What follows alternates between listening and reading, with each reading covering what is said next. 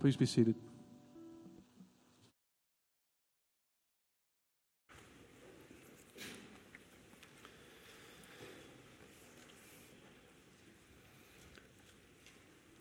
Father, as we come to your word, we come back to the book of Luke in our passage today, and we are reminded that Jesus is enough. Jesus is all we need. In fact, we can't provide any ingredient in our redemption or our salvation. Lord Jesus, we need you.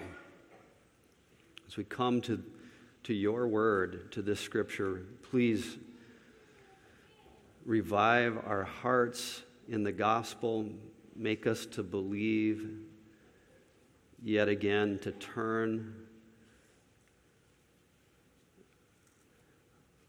from our fear and to turn in faith to the Son of the Most High God. Help us as we come to this Holy Spirit event of attending to the Word of God.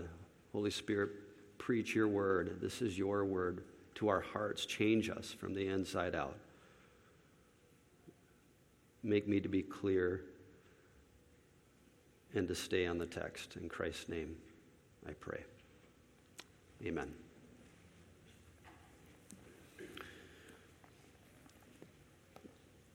Jesus has been traveling from one city to another village across the sea and back again. He's been traveling all over the place during this stage of his ministry, proclaiming and preaching the kingdom of God. And of course, there's the 12 disciples that are with him, other disciples, men and women. And as Jesus travels, he is demonstrating by not only his words very directly, but by his works who he is and what he came to do. He has demonstrated his authority over nature when he stilled the sea. He has demonstrated his authority over the demonic realm when he cast out legion. And this morning we come to a culminating combined miracle where Jesus demonstrates his authority over disease, over delay, and over death itself. Take your Bibles and turn to Luke chapter 8. Last sermon in Luke chapter 8. Luke chapter 8, find verse 40. And remember, as Jesus demonstrates his authority in these various sections in Luke chapter 8, he's calling people to, to respond to him. After he stilled the sea, where is your faith? After the demoniac is sitting down at the feet of Jesus, he's clothed, he's in his right mind, but that man is submitting to Jesus. That man is proclaiming Jesus. And the others are responding to Jesus as well. Here's how they're responding. This is where we left. Hey, that's pretty interesting, pretty powerful, but get away from us. Leave. Leave. And today we come to a passage where a, uh, we meet a man named Jairus and an unnamed woman in the crowds. And the whole message, Jesus is driving us to one response no others, no other response. One response. He's driving us. Only believe. Only believe.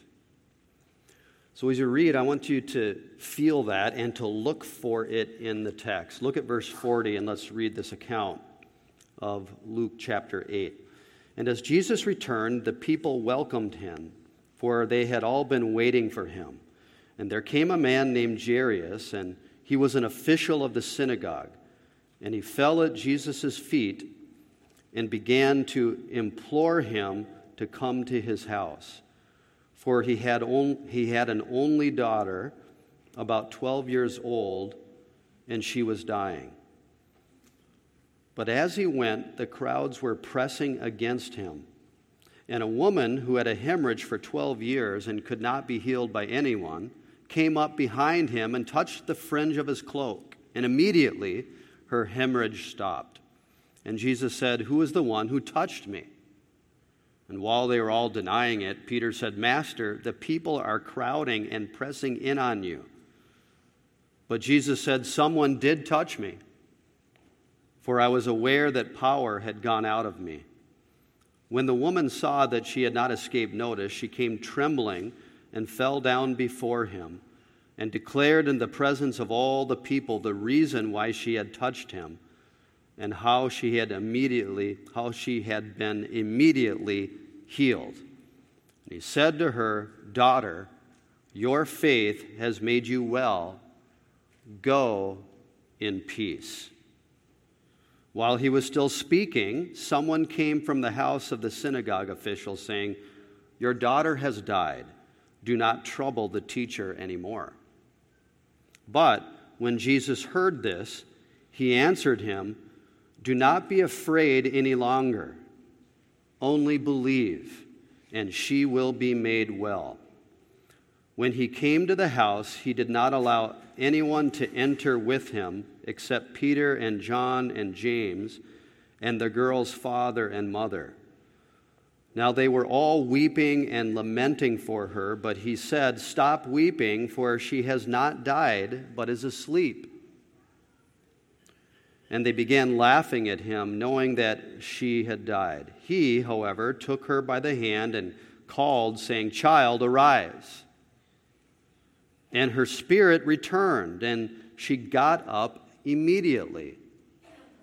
And he gave orders for something to be given her to eat. Her parents were amazed, but he instructed them to tell no one what had happened. There's one word that summarizes this entire passage it's desperation. Desperation. And we are meant to see by Luke this main theme from this passage. Our desperation demands faith alone. Our desperation demands faith alone in Jesus alone. And when faith alone connects to Jesus alone, Jesus will save immediately. Immediately.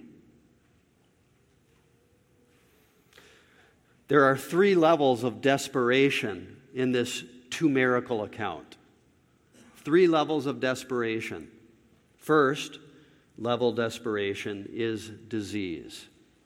First level desperation, disease. And we're going to look at Jesus and Jairus for a moment in verses 40 and 41. So look at it again. And as Jesus returned, the people welcomed him, for they had all been waiting for him. So remember, Jesus has gone across the sea braved a storm, got to the beach on the other side in the Gentile region of the Decapolis. He was attacked on the shores by a man possessed by probably 2,000 demons. Jesus rescues him so that he loves Christ and proclaims him. The rest of the people who lost their cash said, Leave. Jesus said, Okay. He got back in the boat. He goes across the sea. He comes to the other side on the beach. And instead of being attacked on the beach, he is welcomed by a huge crowd that are so excited to, to see him. The text says the people welcomed him, they had been waiting for him. How long? I don't know. Setting up tents, waiting for him to return to his base of operations in Capernaum. This crowd is there, wants to see Jesus, wants to see the show. And they're not presented by Luke, this crowd, as those who have truly believed and follow Christ. But they are excited to see him. They've been waiting for him.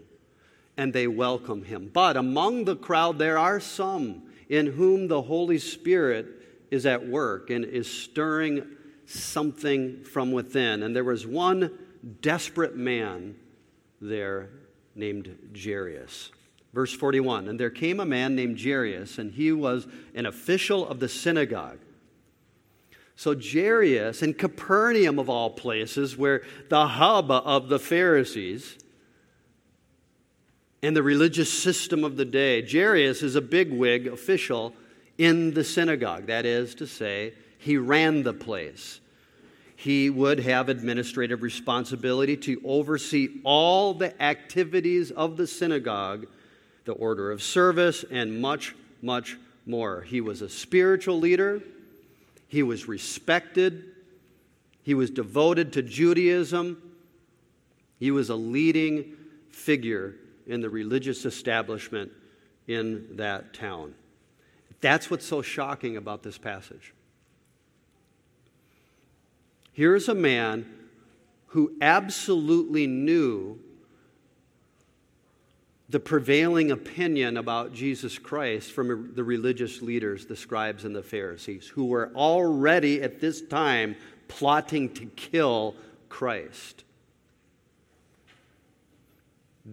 He knew of their hatred for Christ, that they were seeking to destroy him, and this guy ran the synagogue in their hub. And yet, notice what happens in, for, in verse 41. He fell at Jesus' feet and began to implore him to come to his house.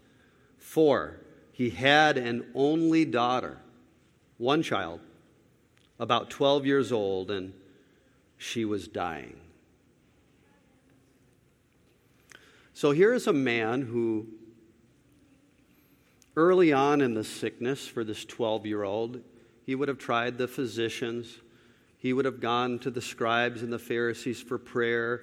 He would have done the, the set religious things to try to heal his daughter. But here is a man who realized that there was a point that nothing was helping. She's dying. She's, the text literally, she's at death's door. And he is desperate because nothing has worked. He couldn't save his girl. The religious leaders could do absolutely nothing. And this is his only child, his only child, just 12 year old girl.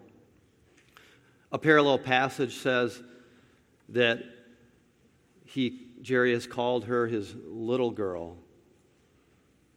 and she was dying. 12 years old, she was on the brink of her entire life. At age 12, this was the age where your life really began. You're approaching the age of marriage in that culture. She's entering the prime of her life. His precious, only little girl was dying. I don't have any other options. I'm out of options. I must go to Jesus. That is faith. spiritually when you are out of options to deal with your sin. And you say, Boy, there's a lot of people that aren't going to like this in my life. But I must go to Jesus. Our desperation demands faith alone, in Jesus alone. The crowd is excited, they're curious, they're welcoming him, but they're not desperate. And soon the crowd will fade away. Listen, in the book of Luke, Luke chapter 8, Luke chapter 9, Luke chapter 10, soon you will see that the crowd will fade away in the book of Luke. Jesus will stop speaking to the crowds, he will speak to his own, and he will speak in parables. And even in his own, he will train up a even tighter group hunkering down for the storm to come in his ministry. The fickle crowd at the end of the day would cry out, Crucify him. But here's the leader of the Capernaum synagogue, Jairus, who really should hate Jesus and probably did last week. But he's so desperate that he goes to Jesus and he's apparently willing to lose his reputation instead of losing his precious daughter. And you need to remember that every miracle in the gospel records is designed to be a picture of the greatest miracle of all, and that's our own spiritual salvation from sin, our, our deliverance from sin. And so I want us to relate to Jairus when it comes to our own testimony for a second. Many of us, for years, have tried to heal ourselves of our own sin in order to get to heaven, to help ourselves with our own self help methods. Assuming that we could heal ourselves by our sincerity, um, playing the organ in church, volunteering for Sunday school, being a good patriot. Put a little potion of patriotism in there and see if God can work with that on the last day. Serve, serve, serve. So I can be just a little bit better than the next guy when God weighs it all out on the last day. I have my resources. Listen, I have been taking my medicine for years spiritually. Do you know what I've done? How much I've served? How I help you? The drop of a hat? I've been taking my medicine for years. I've got my own remedy for sin. That's why I will, I will get to heaven. And so Jesus is someone that becomes something to be someone to be excited about. Perhaps I mean, who doesn't want to be saved? Elon Musk, when he was confronted by the Babylonian bees that didn't do a great job in witnessing to the man, Sure, I'll be saved. Who wouldn't want to go to heaven? He becomes a fun curiosity and maybe even more than a prophet. But if we're going to be saved by Jesus, we have to come to the end of our own remedies for eternal life. We have to say it's bankrupt and come to the place that no matter what the cost, we will fall before Him and ask Him in desperation to save us. Only the desperate will come to Jesus for salvation, and only the desperate are delivered. How desperate do we need to be? Well, we have first level desperation in our text. This is what's really unique about this in the gospel records. Now there's an interplay between two miracles. Start working with Jairus. We're going to end with Jairus, but something happens in the middle, but they're connected to, together to show levels of desperation. But don't you forget Jairus in the middle of this miracle. Think of Jairus. How would you feel if you were Jairus? So we come then to the second level desperation delay. Jesus and the woman from verse 42 through 48. Second level desperation, delay. Jesus and the woman. But as he went, verse 42, the, the crowds were pressing against him, and a woman who had a hemorrhage for 12 years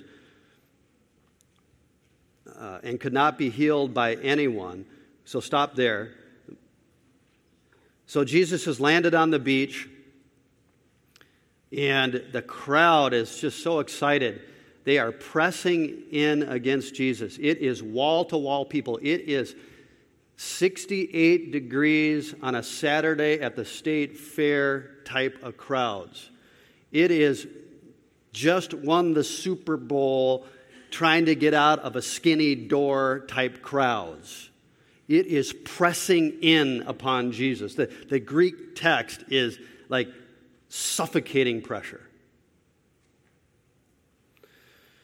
But in the crowd, there's an unnamed woman who, for 12 years, had a flow of blood, some kind of gynecological bleeding problem. And the parallel passages say, Luke the physician doesn't put this in, that she had spent all her money on all kinds of physicians and had not been healed, and in fact had become worse. so, physically, this woman was in pain. She was inconvenienced physically her whole, for, for 12 years. And for 12 years, she had this flow of blood so that really, after these 12 years, her life was now over. And what's interesting is we have a 12 year old girl who was dying, whose life was about to begin. I like how Luke writes. So, this woman was physically very sick, but what we don't understand, if we don't understand the background here, is the depth of her desperation. It goes much deeper than just physicality. You see, her condition in that religious establishment in Capernaum, probably with Jairus, the one shaking the finger and control, calling the shots in her religious life.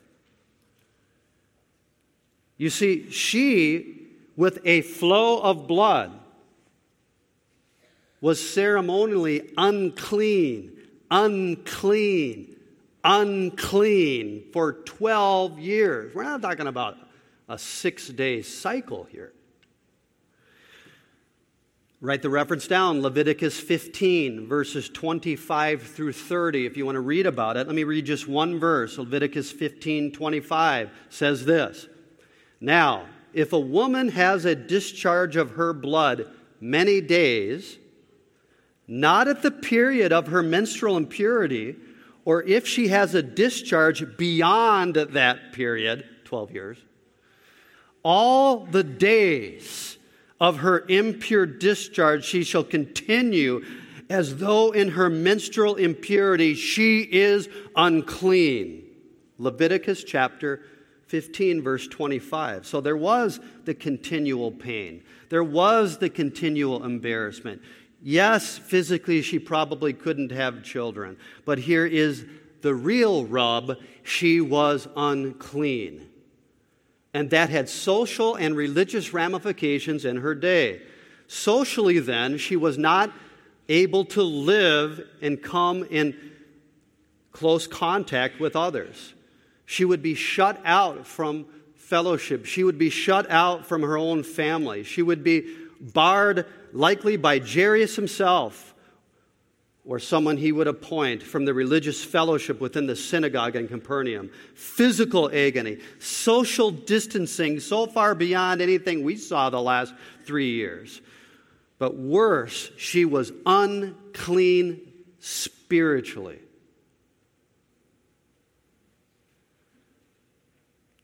And now, so she couldn't participate in the religious life of Israel. Thank you very much. And now she had spent all her money and she was completely broke. And she heard Jesus was near. And she was so desperate, she decided to do the unthinkable get in that crowd as an unclean person. Probably hit herself really well. But just thought, I have heard about this one. He could be the one if I just maybe grab one of those four tassels that a rabbi would wear and just grab that tassel, I will be healed. I must give it, a, I must go. And so she does it. She touched the cloak of Christ, and 12 years of agony ended. The bleeding stopped, and she was healed. One scholar notes that her touch was supposed to make others unclean. Instead, one touch of Christ made her clean. And she could tell. I don't know how she could tell. She could tell that she was immediately healed. And Jesus could tell that his healing power had gone out. So look at the next verse. And Jesus said, Who is the one who touched me? Now, come on, skinny doors, Super Bowl. Who is the one who touched me? And while they were all denying it, because you never want to get confronted by this one, Peter says, Oh, I love Peter. Peter says, Master, the people are crowding and pressing in on you. But Jesus said, Someone did touch me. For I was aware that power had gone out of me. Of course, it's got to be Peter who sets Jesus straight about the crowd pressing in on him. But why does Jesus make such a big deal about this? Jesus stops and he tries to figure out who touched him.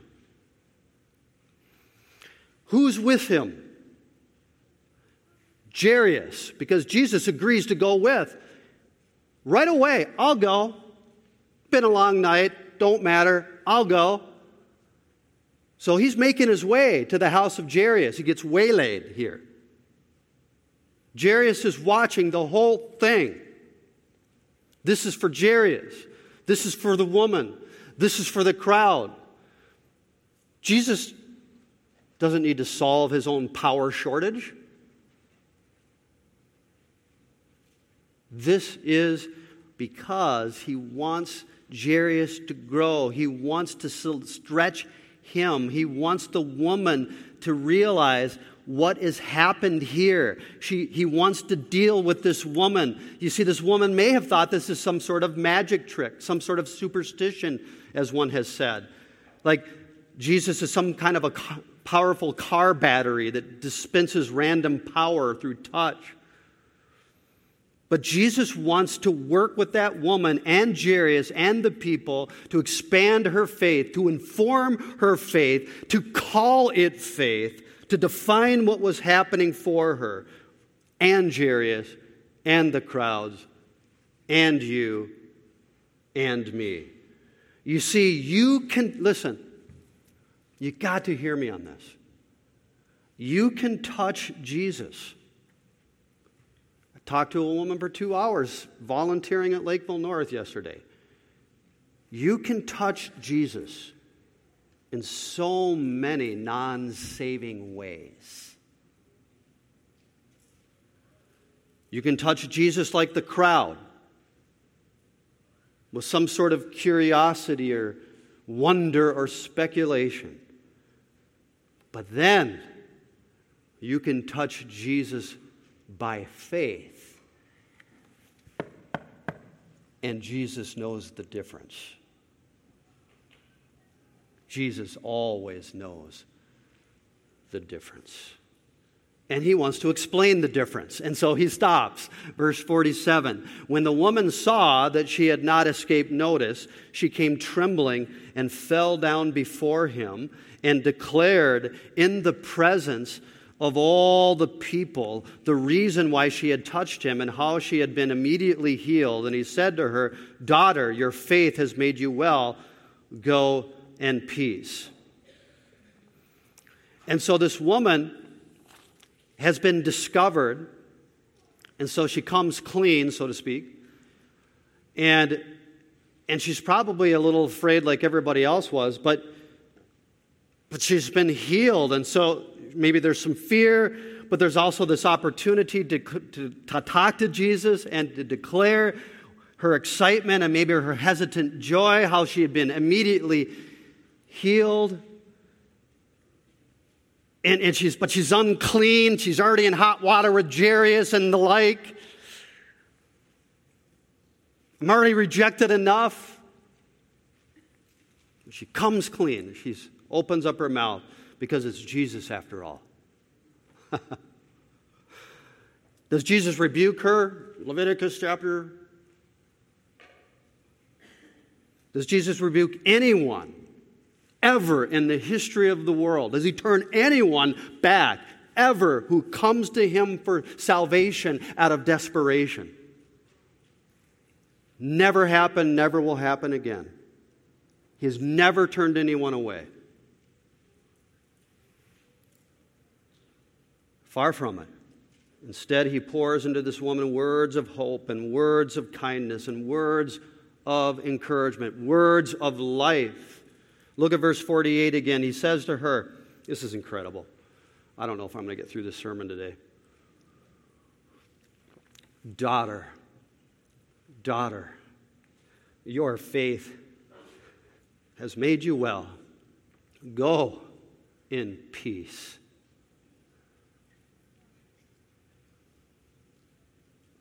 The text literally says, Your faith has saved you.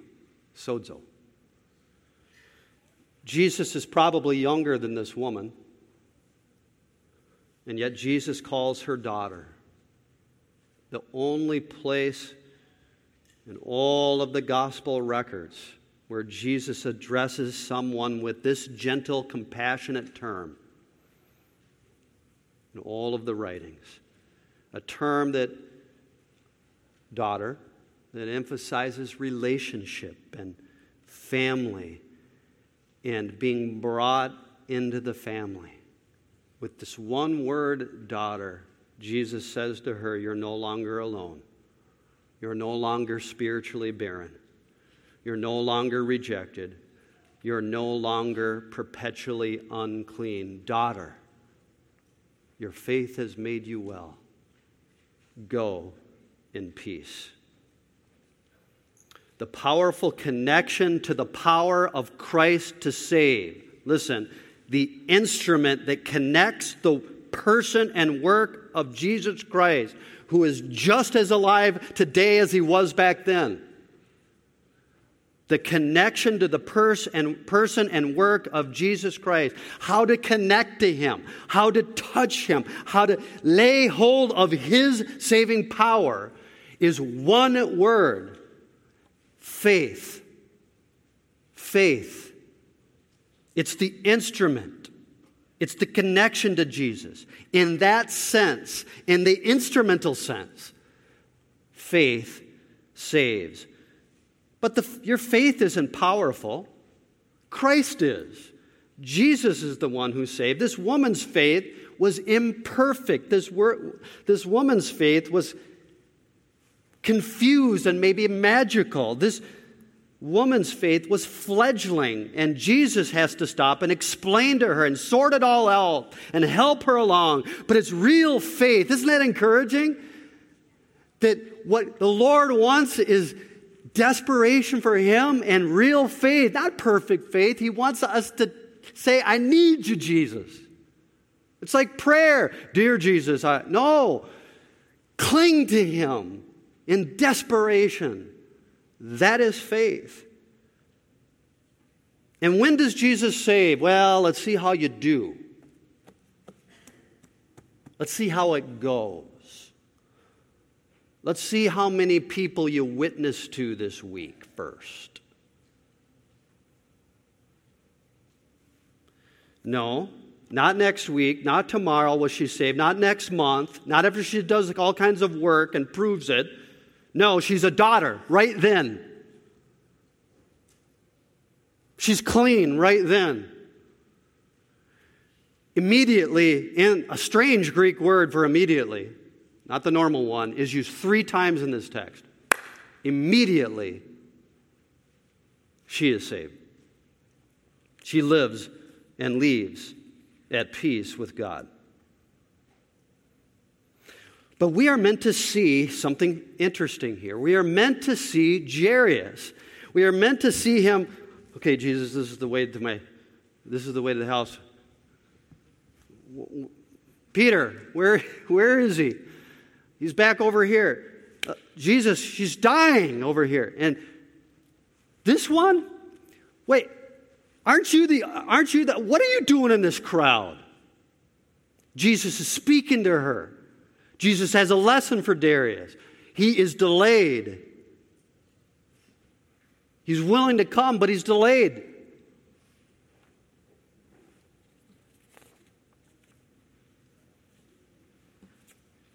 Kent Hughes is right to Jairus' awful dismay. Everything came to a halt, and Jesus has stopped for someone else when his daughter was dying. And that leads us to then something terrible that delay caused. Third level desperation, death. Jesus and the eyewitnesses in 49 through 56. While he was still speaking, so Jesus is speaking to the woman, sorting out that it's faith and all of that, and speaking to her. While he's still speaking, someone came from the house of the synagogue official saying, Your daughter has died. Do not trouble the teacher anymore. So while Jesus delayed and dealt with that woman, Jairus' daughter died. And someone from the house said, Hey, there's no point. Leave him alone. She's dead. Don't bother the teacher anymore. It's not just desperate. We're done. It's over. There's no hope. She's dead, and this teacher cannot deal with death. No one can. What do you think was going through the mind of Jairus right now? What goes through your mind in the delays of your life after prayer and prayer and prayer. Do you think that delay was a test of faith?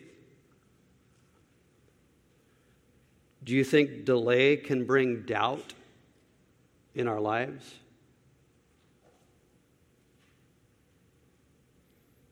You think this was an accident, what happened on that day? And the interplay between these two miracles?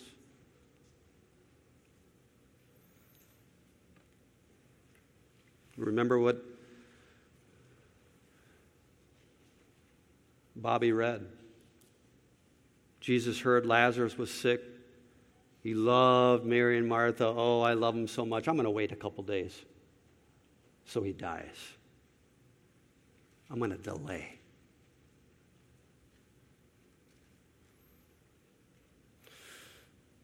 Thankfully, Jesus is much more than a teacher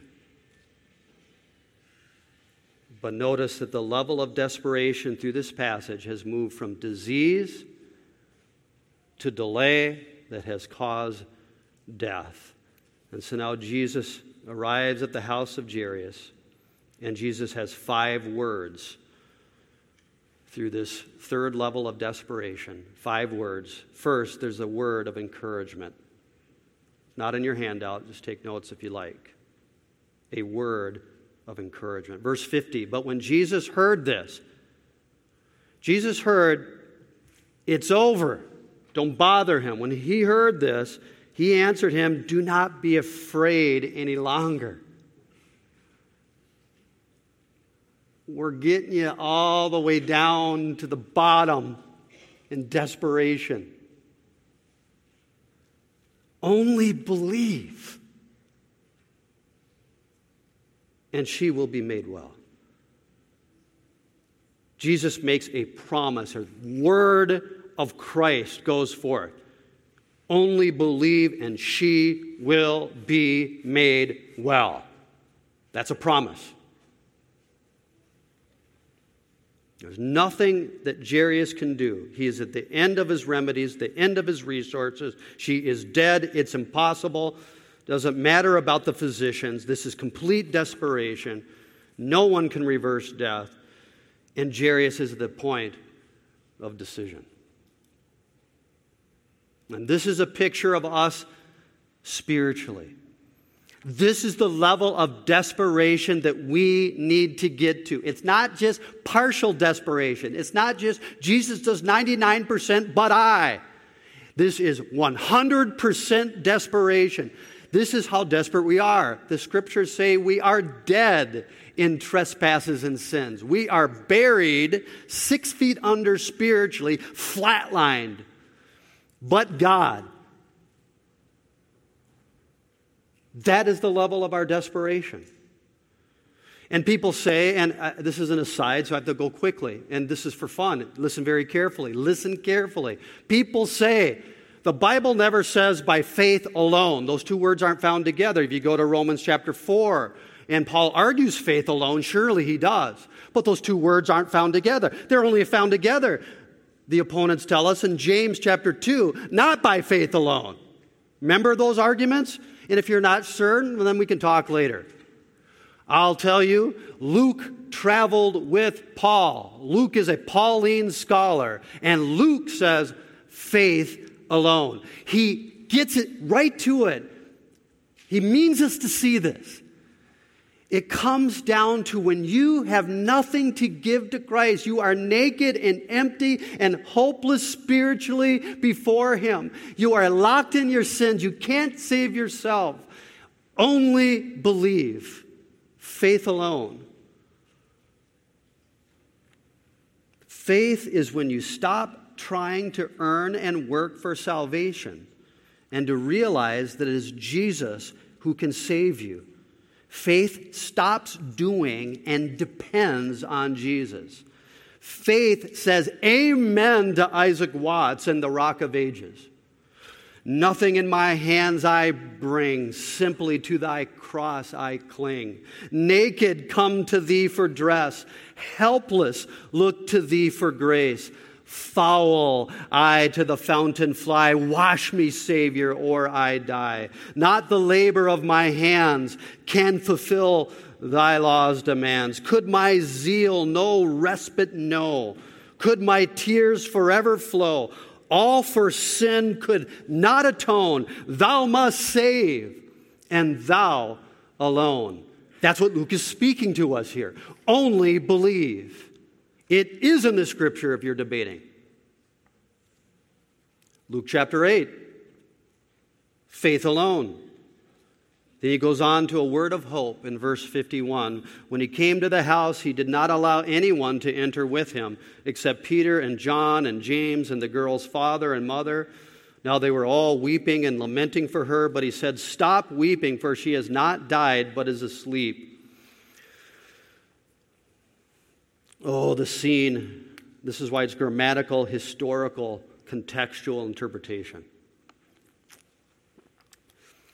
You see, the parallel passage speaks that there were professional mourners in that funeral. There were hired musicians, played the flute in dissonant, sad notes, and people that would be wailing and screaming and ripping their clothes and all of that. Now, our funeral services are so different. We have no model for this. You know what we do at funerals? Mm, right? I mean, silence. I had one of my kids start crying at either a funeral or a wedding in the middle of it. It was a nightmare. This would be pandemonium in this culture. And Jesus above the den and says, Hold on, hold on. I'm going in with you three, everybody out. She's not dead, she's asleep. What is Jesus saying? Because she's dead. Here's what he's saying there is something so incongruent about Jesus Christ, the Lord of life, standing over that girl and people weeping and wailing at death. Death's end is standing right there. No, it's a prophecy. I'm going to raise her, certainly enough. It's theology. We all know that Jesus is hinting that, that being asleep means that I am here and death is temporary. In fact, for the believer, you will never die spiritually. All of that is true, but there's more. Jesus is saying, I'm here. This does not fit. Out. In. That's what I think.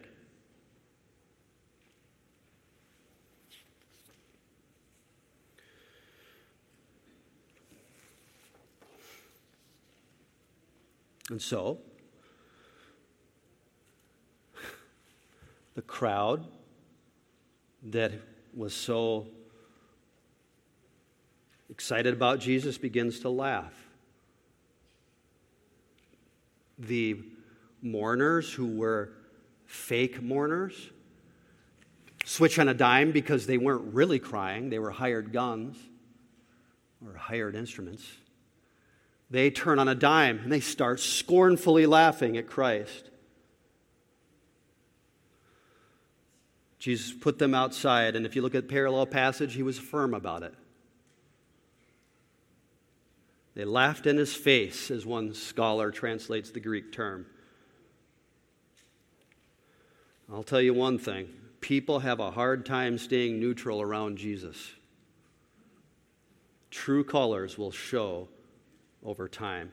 And notice what Jesus says next in verse 54 a word of command. He, however, took her by the hand and called, saying, Child, arise. And her spirit returned, and she got up immediately. Did it take a while? No, she got up immediately. She was dead because the text says her spirit returned to her body, and death means separation of spirit and body. Child, arise. How did she hear his voice? How did Lazarus hear the voice of Christ? Lazarus, come forth. How did you, dead in trespasses and sin, hear the voice of Christ? Tell you he made you alive. He gave you ears to hear, like James says in James chapter 1, verse 18. In the exercise of his will, he brought us forth by the word of truth, so that we would be a kind of first fruits among his creatures. And so there's a word of command, and then there's a word of compassion. I love the tenderness of Christ as he takes hold of the little girl's hand while she is dead. Therefore, in that system, defiling herself by touching a corpse. But Jesus takes her hand nonetheless and gets close to her face so that when she awakes, she will see his face. And he knows because of the sickness and all of this that she will be hungry. When this little girl is rise, he knows that she will be hungry, and he is so tender to meet her needs. Please give her something to eat. What a Savior who can overcome death itself but a, what a friend who takes our hand and meets the needs that no one else can see. What a friend we have in Jesus. And then there's the word of direction. Her parents were amazed, but he instructed them to tell no one what had happened. Incidentally, and I'll cover this more later, maybe next time. Why, why does the the, lead, the man whose name was Legion, he gets saved. He's supposed to tell everyone the great things that God has done for him. And now in Capernaum, it's like, don't say a word about this. I'll tell you why. One was on Gentile shores and one was on Jewish shores where the leaders had rejected the Christ. The ministry of Christ is changing. He's moving from the crowds. He's speaking in Luke chapter 8 of parables. The ministry has shifted. From now on, he begins to tell him, I will die and I will be raised on the third day. You will see it. The ministry of Christ is shifting. And I think that explains most of the reason for verse 56. But here's what I want you to hear you don't want to be kicked out of the room when Jesus is working. No, hear me. You don't you want to be in the room.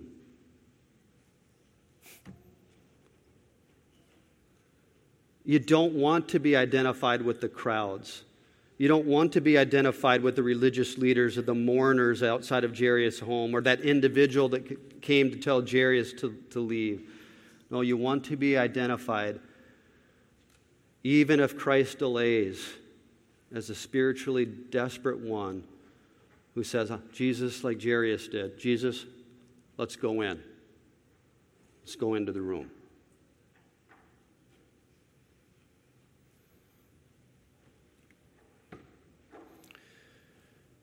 We must touch Jesus.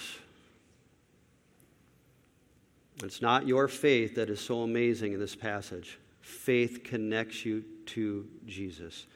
You have to understand that you in this room, apart from Christ, are desperately unclean because of your sin. You are defiled through and through. You are not at peace with God. You are no son nor daughter yet. You are an enemy of God, not at peace with Him. You are dead in trespasses and sin. What does death mean? Like the little girl's spirit and body were separated, so you are separated from God because of your sin. And Luke plants so much Pauline theology right here in these words because what he is saying is that through Christ alone, if we connect to Christ through the instrument of faith, he can make us clean. He can remove our sins. He can get rid of the black defilement of our sin. And you know how he did it? Jesus would go to the cross of Calvary and he would take on your uncleanness. He would take on the black defilement of your sin in your place, in your stead. He would consume it at the cross. And he lived that perfect life, that perfect robe of righteousness to put over you so you could be spotless and cleansed and forgiven. All of that. And then he doesn't leave us there. He doesn't just take sin out of the way. He says, okay, I've removed it, I've taken it away. Now, back together with God. In fact, you're a daughter now. You're a son now. You're at peace with God. No, no longer an enemy, but a daughter, a son of the most high God. And he says, Go in peace. Why is this? I'll tell you why. Christ didn't just die for you, this text hints that he, for those three days, he was what? Theologically, sleeping. Sin was dead. He was dead, sure enough, like this little girl, but he, death would not have the last word for our Lord Jesus Christ. And he came up from the grave. And you too, if you have put your faith in him, you are united to his death, you are united to his life and you will never die. If you are a believer, you will only sleep. You will never die. For Jesus said in John 11, verse 25, I am the resurrection and the life. He who believes in me will live, even if he dies, and everyone who lives and believes in me will never die. Do you believe this? That's what he's asking Jairus today and us today. Do you believe this? And I would say to you, kids, go ahead and trouble the teacher. Always trouble Jesus. He is alive and he's powerful to save. And if you feel your need for a Savior, adults or kids in this room, do not delay. Do not let the delays in your life bring doubt. Trust in Jesus Christ. Only believe. He is not just a human teacher, He is an all powerful, compassionate Son of the Most High God. Forget, adults, listen to me, for 40 years, forget all the other spiritual physicians. Forget all the other spiritual remedies that make you right with God. Flush them down the toilet, they don't work. Fire the doctors. There is one spiritual physician, and his name is Jesus. Stop wasting your time and your spiritual money. No, it doesn't cost a thing. Come freely to Jesus, as John invites at the end of the book of Revelation. And let the one who hears say, Come. And let the one who is thirsty come. Let the one who wishes take the water of life without cost, without cost, without price, without striving, without works. Only believe. Father, thank you for this word. Thank you for this incredible passage that combines these two miracles. And Father, I ask, I ask that believers in this room, that you would help us with the disappointing delays of our life that tend to allow doubt to creep in. May we remember, may we remember who it is who holds us in his double grip. And may we only believe in his precious promises. And Father, I do pray for anyone here who is just curious about Jesus, but who has not come to that place of just needing him. I pray, Holy Spirit, that you would show them their need and draw them to your Son.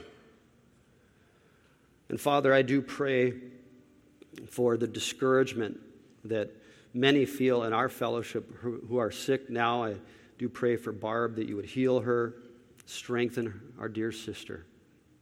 I pray for many in the nation of Bolivia, as Pastor Dan and others are preaching the doctrine of God to them, that you would bring salvation to the lost there and equip those pastors to preach this gospel, the gospel of Christ of desperation and sin and dependence upon Jesus alone for salvation, that gospel, that they would preach it with a measure of power. And Holy Spirit, would you do a work there in Bolivia in the next few days and bring Pastor Dan home to us safely?